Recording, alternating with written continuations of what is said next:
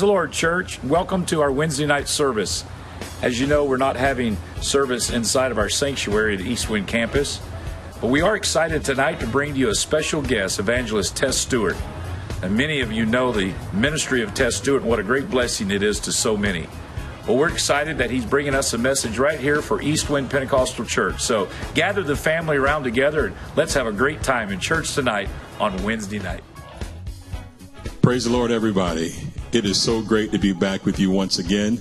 I do look forward to when we can do this again in person, but I have enjoyed for these last several months watching from a distance, seeing what God is doing there at Eastwind Pentecostal Church. It might take me a little while to get used to saying that, uh, but I just know there's been a lot of work done this last year, all the remodeling, and I know that your work is paying off. God is doing a great thing in Palm Bay. I do want to give honor to your leadership. We so greatly love and admire the Myers family, Pastor and Sister Myers and their family, their boys and girl, and Bishop and Sister Myers. This church is truly blessed with tremendous leadership. And as I said before, I do look forward to the day when we can do this again in person. But I do believe there is a word from God for somebody here today. I'm not going to belabor the time, but I do believe that God has a word for somebody to strengthen somebody in this hour. I want to read from Nehemiah chapter 2, verses 17 and 18. Nehemiah chapter 2, verses 17 and 18. The Bible says, Then said I unto them, You see the distress that we are in, how Jerusalem lieth waste, and the gates thereof are burned with fire. Come and let us build up the wall of Jerusalem, that we be no more a reproach. Then I told them of the hand of my God which was good upon me, and also the king's word which he had spoken unto me. And they said, Let us rise up and build. So they strengthened their hands for this good work. I want to focus in on that last sentence. What happened when the children of God heard of the vision, the need, the desire to rise up and build? The Bible says, So they strengthened their hands for this good work. And I want to talk to you here for the next few minutes simply about strength for your hands. Strength for your hands. There is a work that God desires us to do in this day and time. There is a rebuilding and the building that must take place in our nation, our church, our world, our communities. And we need the strength for our hands. I believe that the book of Nehemiah tells a fascinating story. It's not a book, frankly, that I preach about a lot, talk about a lot, but it's a book that fascinates me. There's so many elements in the story of Nehemiah that is relatable and things that we can draw upon, and just so such a practical uh, book in this in the scripture and what it tells. But just by way of context, the story of Nehemiah, his life takes place in the fifth century BC. And, and, and, and what had happened here in, the, in Jerusalem is that prior to the life of Nehemiah, Jerusalem had been previously conquered and destroyed by the Babylonian Empire. And then later the Persians would come and they would destroy the Babylonians or conquer the Babylonians. And now Israel, the people of Israel, would find themselves as part now of the Persian Empire. And so Nehemiah was a Jew, but Nehemiah was born not in Judah, not in Jerusalem, but Nehemiah was born in Babylon because the people of God had been taken into captivity. And the book of Nehemiah, it opens some 40 years, just to give you some historical context, some 40 years after Esther had become queen. And, and when Esther, being a Jew, became queen, that opened the doors in Persia for the people of God, for the Jewish people to begin to rise to levels of prominence, to, to begin to occupy positions of great responsibility and great prominence. So you might remember that even with Esther, that her uncle Mordecai would become prime minister, that the door had become open for the people of God to excel and to achieve levels of leadership in the Persian Empire. And so that when Esther's stepson became king after she and, and her husband had, had passed on, uh, Nehemiah found himself as the king's cupbearer. Now, this might not seem on the surface to be a position of great responsibility, great honor, but the cupbearer's position to the king was an important position because it enabled uh, the cupbearer to build a personal relationship with the king. He would become a, a trusted confidant. He would become someone who would spend a lot of time with the king in the presence of the king and in the presence of the queen. But, but there's just something about Nehemiah where he was born away from Judah and he had, you know, he, he was born in in, Babylon, but there was just something about him where he was always connected to the people of God. And it's apparent because the Bible says that one day uh, some Jews came from Judah and Nehemiah asked them about the condition of Jerusalem. And he asked them how the people were doing there in Jerusalem. And he was told that the people of God were in trouble. They were in disgrace and that the walls of Jerusalem had been broken down and, and had been burned. And this was something that troubled Nehemiah. As I said, uh, he was someone who never lost his connection uh, to the people of God. And, and when he heard this about the condition uh, of the people of God, when he heard this uh, about the condition of Judah and Jerusalem, it, it, it, broke his heart. And the Bible says that he mourned and he fasted and, and, and he, he was cast down in his spirit. But then he began to pray in Nehemiah chapter 1, and he prays what I believe is a very powerful prayer, a great template for prayer he starts out by saying, Lord, the God of heaven, the great and awesome God who keeps his covenant of love with those who love him and keep his commandments. He, he, he starts out by acknowledging God, by extolling God.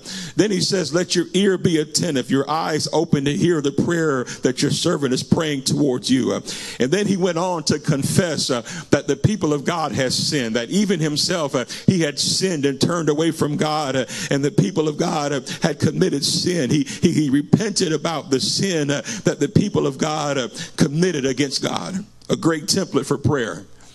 But then he goes on uh, to remind God of the covenant that he, God, had made with his people. He reminded him that he, he, that God had told Moses that if the people are unfaithful, that God would scatter them among the nations. But then he went on to say, uh, "But you also told Moses that if we return to you uh, and obey your commandments, that even though uh, we might be scattered to the furthest horizon, that you would bring us back together to a place uh, that I have chosen as a dwelling for my name." So there's something here. He's referring back uh, to the covenant. He was reminding God of, of his own word. There, there's something powerful about knowing uh, the word of God. There's something powerful uh, about knowing the promises of God and being able to stand uh, on what God said. And so Nehemiah says, God, uh, you said that if we turn our backs on you, that you would scatter us. And you've been true to your word. I find myself in Babylon now because we've been scattered. We've been spread uh, to the furthest reaches, and, and, and you've done exactly what you said you were going to do. We turned our back on you, uh, and we find ourselves scattered.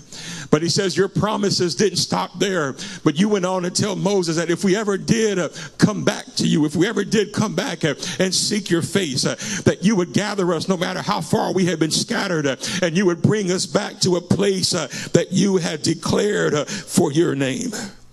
And so now he's saying, God, here we are praying. Here I am crying out. Here I am standing on your word. And he asked for God to give him favor that something great could be done. And then the Bible says that the king noticed that Nehemiah was sad. Nehemiah was weighed down. And it was not like the normal countenance of Nehemiah. And so the king was so uh, concerned about what was happening in Nehemiah that he began to ask Nehemiah what was wrong. Your spirit seems uh, to be cast down. You're not physically sick, but there, there seems to be something weighing down uh, your spirit. And so Nehemiah then had the door open to tell the king that he was cast down because uh, the city of his ancestors was buried in, in, lies and ruins and the gates had been destroyed uh, by fire. The king asked Nehemiah what Nehemiah wanted, what the king uh, wanted Nehemiah to do, what, what Nehemiah wanted the king to do. And Nehemiah asked the king for permission to go back to Jerusalem and build the wall. There just has to be something in the people of God a passion, a compassion, and empathy for what other people are going through. And Nehemiah is willing to walk away from some of the finer things that the Persian Empire had to offer. He was willing to walk away from the very throne room of the king and the queen and says, Please let me go back and help my people. Let me go back and build the wall. And so uh, it's perhaps striking that this same king had just 12, 12 years earlier, 12 years prior to this, he had allowed Ezra to leave and go back to Jerusalem he allowed Ezra to take 1,754 men back to Jerusalem so they could worship there. So there was something in the heart of this king that, that, that he almost had a soft spot for the people of God, and he was willing to let the people of God return to Jerusalem. And so, true to form, not only did this king allow Nehemiah to return, but he, he gave him letters that would guarantee his safe passage. And he sent orders that he should be given the supplies that he needed to rebuild the walls. And he sent soldiers to help protect them. And then he made Nehemiah the governor over Judah. And so Nehemiah returns with the blessing of the king, the support of the king, and with the word of God. But Nehemiah did not immediately tell the people who were living in Jerusalem what he had come back to do. The Bible says that for the first three days he was there, that he would kind of sneak out at night to go look at the wall when nobody else was around and, and just go examine how bad the situation was. Just get a full accounting for how broken down things were. As I said before, there are so many practical lessons to be learned from the life of Nehemiah, from the book of Nehemiah. And there, there's some wisdom here that even though he returned uh, with the, the, the word of God, he returned with the blessing of the king, that, that he took some time to assess the situation before he began to talk to others about what he knew God had called him to do. He wanted to count the cost. He wanted to make sure he understood exactly everything that needed to take place. And it was only after Nehemiah had assessed the situation for some three days that he called the people together and then he told them what we read as our text just a few moments ago. And so we read as our text, then said I unto them, You see the distress that we are in, how Jerusalem lieth waste and the gates thereof are burned with fire. Come and let us build up the wall of Jerusalem that we be no more a reproach. In verse 18, then I told them of the hand of my God which was good upon me, as also the king's word that he had spoken unto me. And they said, Let us rise up and build. So they strengthened their hands for this good work. I want us to look at once again at that last sentence. They strengthen their own hands to do the work. I believe that is the first step that must take place if any great work is going to be done. If any walls are going to be rebuilt, if anything is going to be built, if anything is going to be accomplished, you first have to strengthen your own hands to do the good work. There comes a time where you and I have to accept the challenge. And there comes a time uh, where there has to be that day of decision where you and I say, we're going to roll up our sleeves. Uh, we're going to accept the challenge. We're going to do the work. Uh, it's going to take strength. Uh, it's going to take dedication. Uh, and to get this thing started, we are going to strengthen our hands. Uh, we're going to desire to do a work and we're going to respond to the call of action. we need to be like those people who heard the heart of Nehemiah. Nehemiah points out uh, the need. Nehemiah says, uh, We are in distress. Uh, the walls are broken down. Uh, the gates are burned with fire. Uh, there is a need. Uh, we find ourselves as a people of, of reproach, but we cannot stay there. let's rise up and let's build. and there's something about hearing that call to action that made the people say, We're going to strengthen our hands and we're going to make this happen. hear me when I say that you and I live in a time where there's real work that needs to be done. Uh, some walls uh, have been torn down all around us. Uh, people find themselves in distress uh, all around us. Uh, people find themselves disillusioned uh, and discouraged and in reproach all around us. it is time to strengthen our hands to begin the work that God is calling us to do. Then the Bible goes on in Nehemiah chapter 3 to give a detailed account of the work being done. It talks about how the different families worked on different parts of the wall. There was a, it was very strategic. They assigned uh, different families to work in different areas. Uh, but the thing, the message I believe in Nehemiah chapter three uh, is that everybody was working. Every family was working. Every family was plugged in. Every family had strength in their hands, and everybody was committed to working for the cause. What would happen in the kingdom of God if every family would plug in, strengthen their hands, and begin to do the work of God? But the Bible lets us know that those people who were watching, those spectators, the people outside of Jerusalem, they watched what was happening and they began mocking the idea of rebuilding this wall. This wall is so broken down, cast down, the gates are so burned that you're wasting your time. This is a fruitless endeavor. They began to mock it. In fact, they talked about how even a fox could come and knock the wall down. But something began to happen, something began to change as those the walls began to take shape. The Bible says that when the walls got to half of its original height, then the tone of those people watching began to change. No longer were they mocking the idea of something being done, but now they were seeing something being done. So they quit mocking the idea of the walls being rebuilt and they began to come up with a plan to stop it.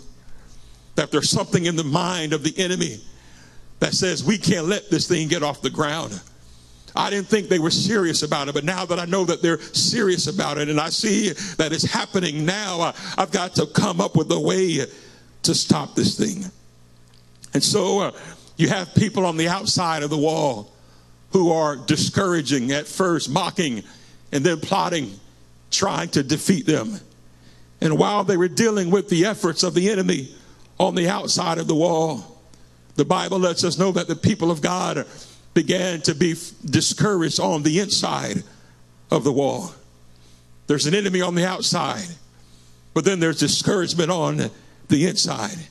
So the Bible says that those people in the wall begin to say, the strength of the laborers is giving out, and there is so much rubble that we cannot rebuild the wall. Hear me when I say that discouragement is not a new thing wondering whether you can do what God has called you to do is not a new thing. Finding yourself surrounded by those on the outside who say you can't and having that begin to echo in your own spirit where you begin to wonder if you can is not a new thing. They found themselves beginning to be discouraged and beginning to doubt whether the work can be done. But Nehemiah was a great leader. So the Bible lets us know he saw what was happening. He saw the threats on the outside and he found the lowest and the most exposed places on the wall and he posted people there with weapons. And then he told the people something powerful. He says, Don't be afraid of them, but remember the Lord who is great and awesome, and fight for your families, your sons and your daughters, your wives and your homes. I believe this is a message that can resonate in any day and time. Don't be afraid of them. Don't become so distracted by them, focused on them, uh, that you forget God. He says, Don't be afraid of them, uh, but remember the Lord who is great and awesome. And then he reminded them that there is a reason to fight. He says, fight for your families, your sons and your daughters, your wives and your homes. Hear me when I say that that is just uh, as relevant in 2020 uh, as it was in the fifth century BC. Uh, fight for your families, uh, fight for your sons, uh, fight for your daughters, fight for your wives, fight for your homes. there is a cause that's greater than the cost. And so the Bible lets us know then that from that day on, half of the men did the work while the other half stood guard. And then even those who were working, Nehemiah had those who were carrying materials to carry their materials with one hand and hold a sword with the other hand. And then each of the builders who were building actively always kept a sword at his side. And then Nehemiah had somebody with the trumpet that followed him everywhere he went. And Nehemiah understood that that they were spread out while they were working on this wall and, and they were distracted and doing so many things while they were working on the wall, and that made them vulnerable. So Nehemiah let them know that the person with the trumpet was going to be with him at all times. And every time they heard the sound of, of the trumpet, that they uh, should run to that sound uh, and be prepared to fight, that they were going to rally wherever they heard the sound of, the trumpet. And then these people, they stayed dressed and armed at all times. Uh, they went to bed dressed uh, and armed. There has to be a willingness uh, on the inside of the people of God to fight. Uh, sometimes there has to be something that says, uh, I didn't start this fight, uh, but I'm willing to fight. I'm prepared to stand my ground. But whenever you are attempting to build something from God, for God, there will be multiple challenges and multiple attacks. So the next issue that the people faced was the financial conflict among themselves that Nehemiah had uh, to resolve.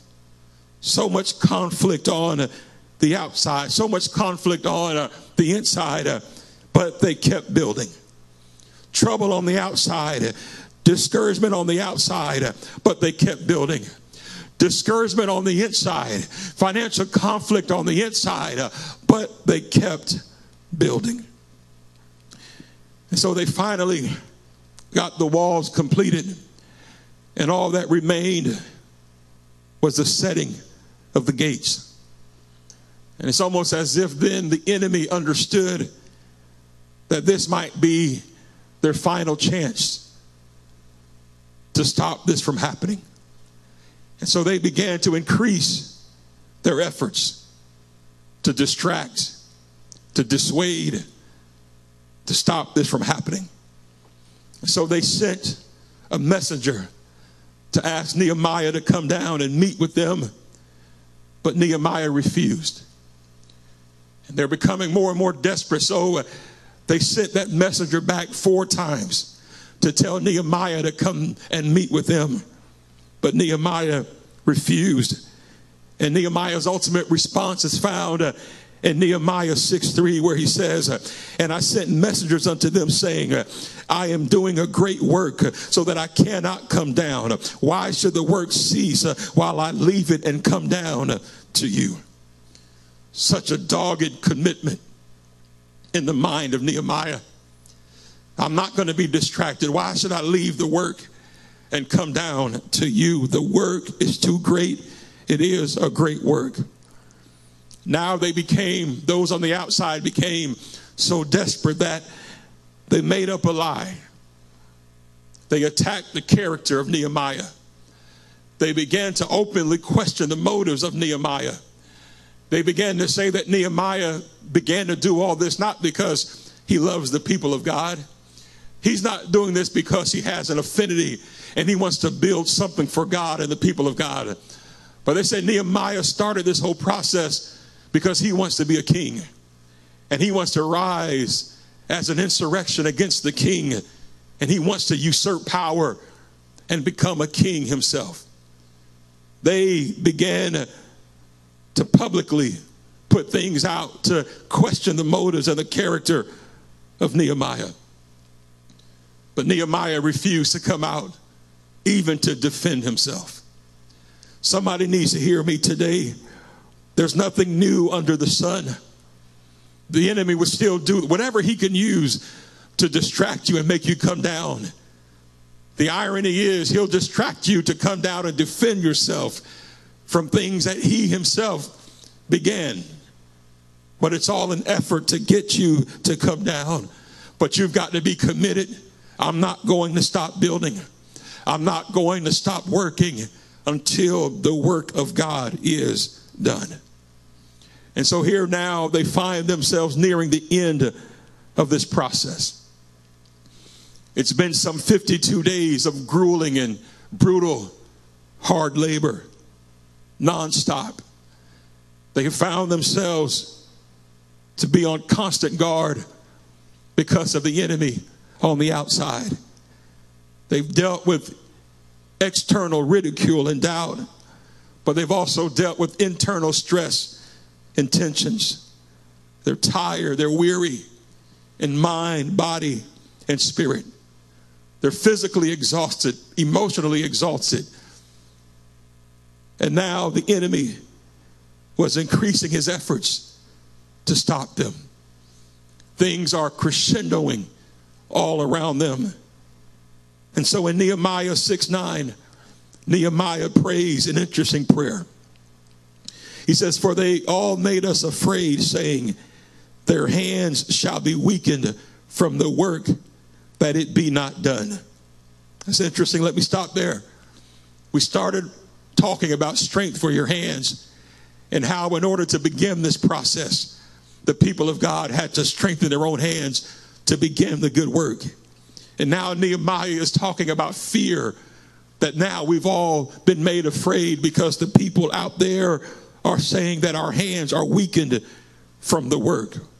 Now we're weak because we've been working nonstop for these 52 days, and now the work is not going to be done. And then Nehemiah goes on to pray, Now, therefore, O God, strengthen my hands. As I said before, the work began when the people of God strengthened their own hands. But after working for all this time, after having been surrounded by so many things for all this time, their strength was running out. And now they were tired, their hands were tired. They had given it everything that they had. And now the enemy could sense their weakness. They had pushed themselves as far as they could push themselves. They had done all that they could do. Is there anybody who can be transparent enough to say that you understand, you can relate to what I'm talking about? They began the process. They strengthened their hands uh, and they worked. They strengthened their hands uh, and they persevered. They strengthened their hands uh, and they endured the sleepless nights. They strengthened their hands uh, and they endured the ridicule of the enemy. They strengthened their hands uh, and they overcame their own discouragement. Uh, but now they found themselves in a place where they had done all that they could do.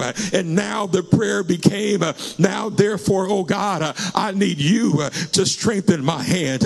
I need now the strength uh, that is made perfect in my weaknesses. Uh, I've done everything in my power. I've given it everything that I've got. And now I need the strength that comes uh, from only you. Somebody needs to hear me today. There's nothing wrong with saying, God, I've given it my all, and now my strength has run out. I've pushed myself as far as I could push myself, and now I come to you needing you to strengthen me once again. You have to have that strength that comes from beyond you at times. And I'm so thankful that we serve a God who, when we pray that prayer, is not moved to judgment, but He's a God who understands, a God who's been tempted in all points like us. He understands uh, when we need His strength. Because the enemy has a way of attacking during our trying times. He will time his attacks to find you in a place of weakness, attack you in a place of disappointment and discouragement.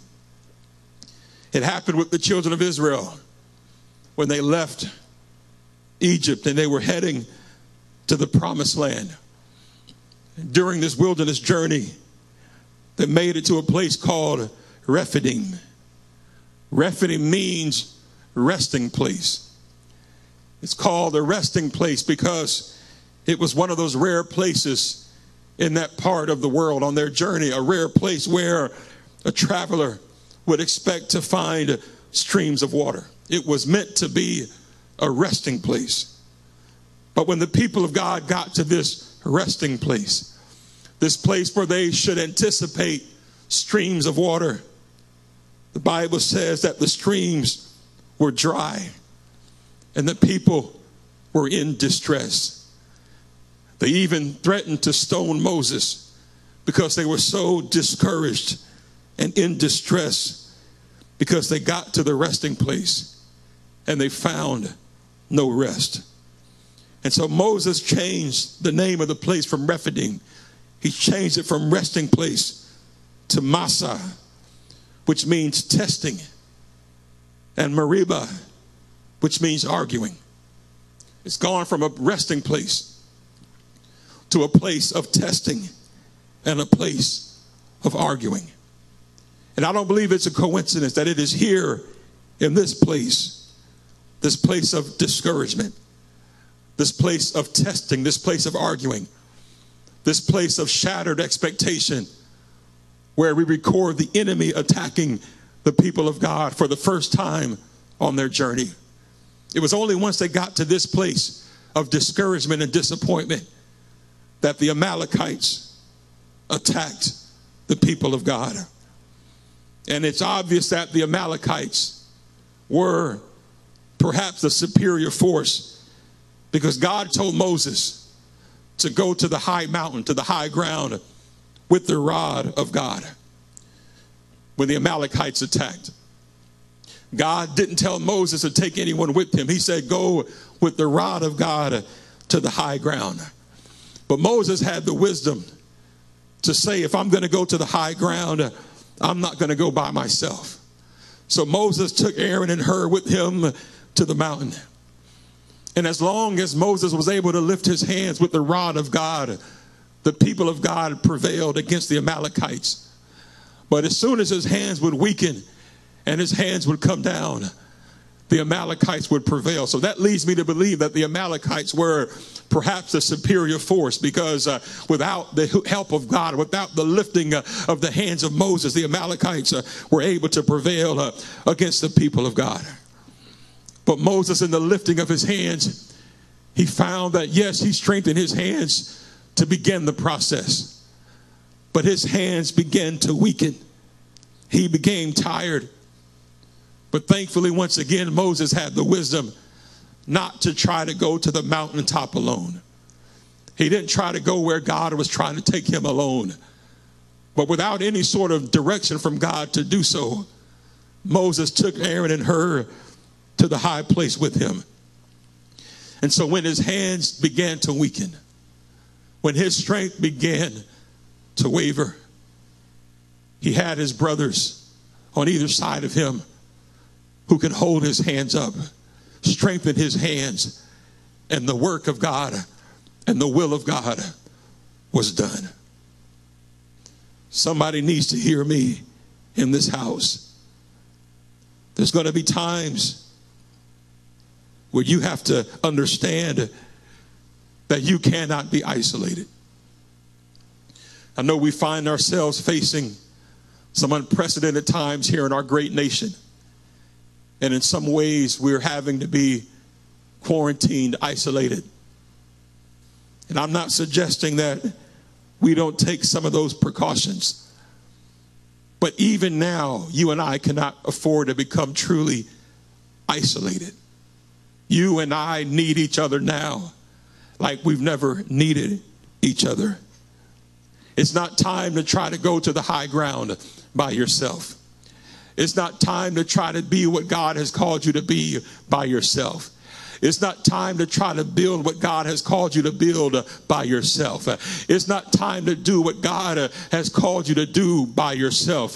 But there will be times where you are going to need your brother and your strength, your sister to strengthen your hand. There's nothing wrong with that. That's just a function of, of being human. That you can be like Moses. You can strengthen your own hands to begin the process. I'm strong enough to begin the lifting of my hands, but there will come a time when my hands are tired tired and I'm going to need my brother. I'm going to need my sister. I cannot afford to stand alone. I'm going to need to say, Help me hold my hands up. I'm going to have to be willing to be transparent and vulnerable enough to say, I'm getting tired and I cannot afford for my hands to come down. There are too many people counting on my hands being lifted for me to allow my hands to come down. So help me, my God. Stand in the gap. Be an intercessory prayer warrior. Help me lift my hands. Encourage me. Call me. There will be times where you will need people to strengthen your hands. And there will also be times when you'll need to strengthen somebody else's hands. You might not know where your brother or your sister is. But now, in this time of some isolation, why don't you make a commitment?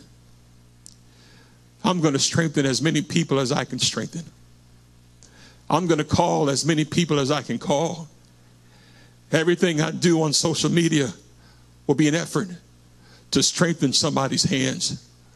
I'm going to pray, let God make me sensitive to those, my brothers and my sisters, who need uh, somebody to step in and strengthen their hands. I believe it's time to be connected now more than ever.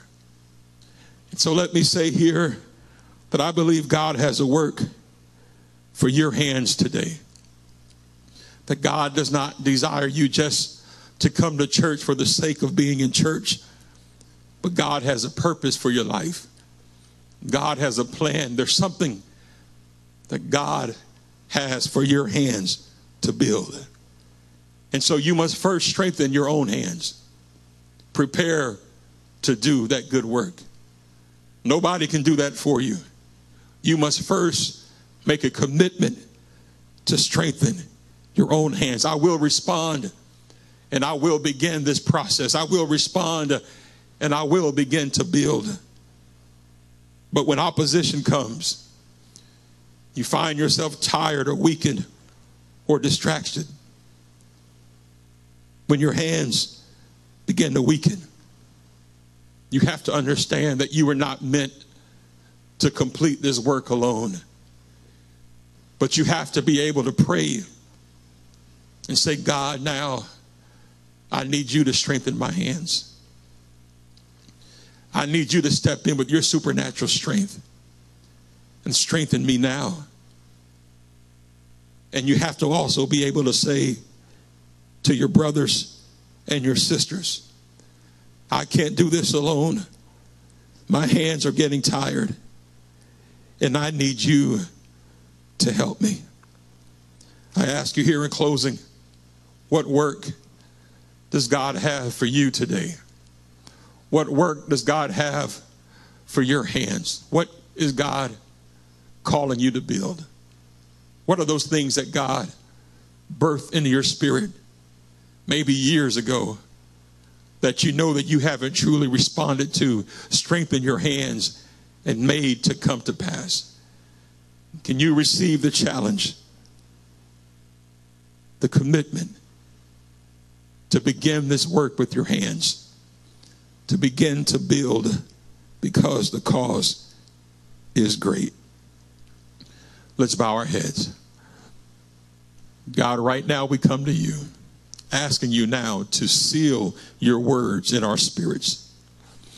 I speak life now, God, to every dream, every desire, every purpose, every calling, God.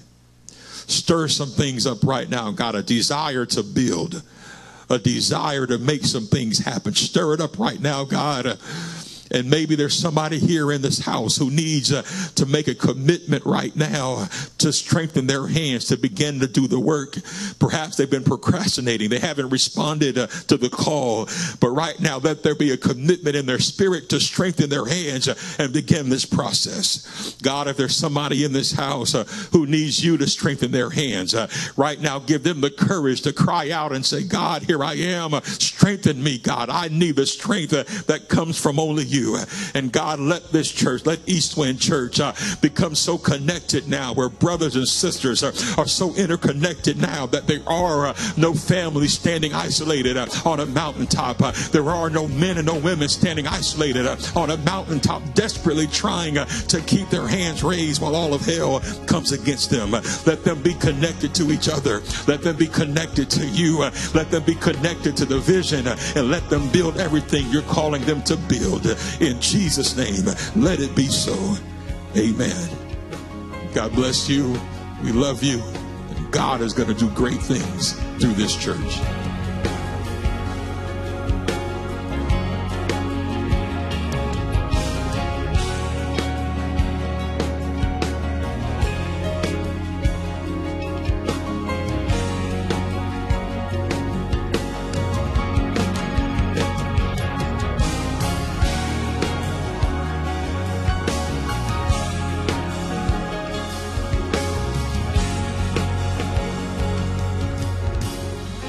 Praise the Lord, everyone. I want to thank you for joining us here at East Wind Pentecostal Church. And we want you to know that if you'd like to be baptized in Jesus' name, we can do that for you today. We can do it here at the church. We have a baptismal here at the church. We'll even come to your home if you have a swimming pool. We can baptize you in your swimming pool. It's that important for us to help you to be baptized in Jesus' name. We also want you to know that if you'd like to learn more about the Word of God, more about the Bible, that we have experienced teachers that can come to your home, teach you a home Bible study. We can even do a video chat. Whatever works for you, we want you to know that we're here for you. Also, very important, if you need prayer, we have prayer teams that can come to your house, pray for you at your home, or you can even send in your prayer request here to the church. We just want you to know that we're here for you and that we want to do anything that we can to help you in these trying times with your walk with the Lord. You can visit us at www.eastwind.church and our phone number is 321 723 2030. God bless.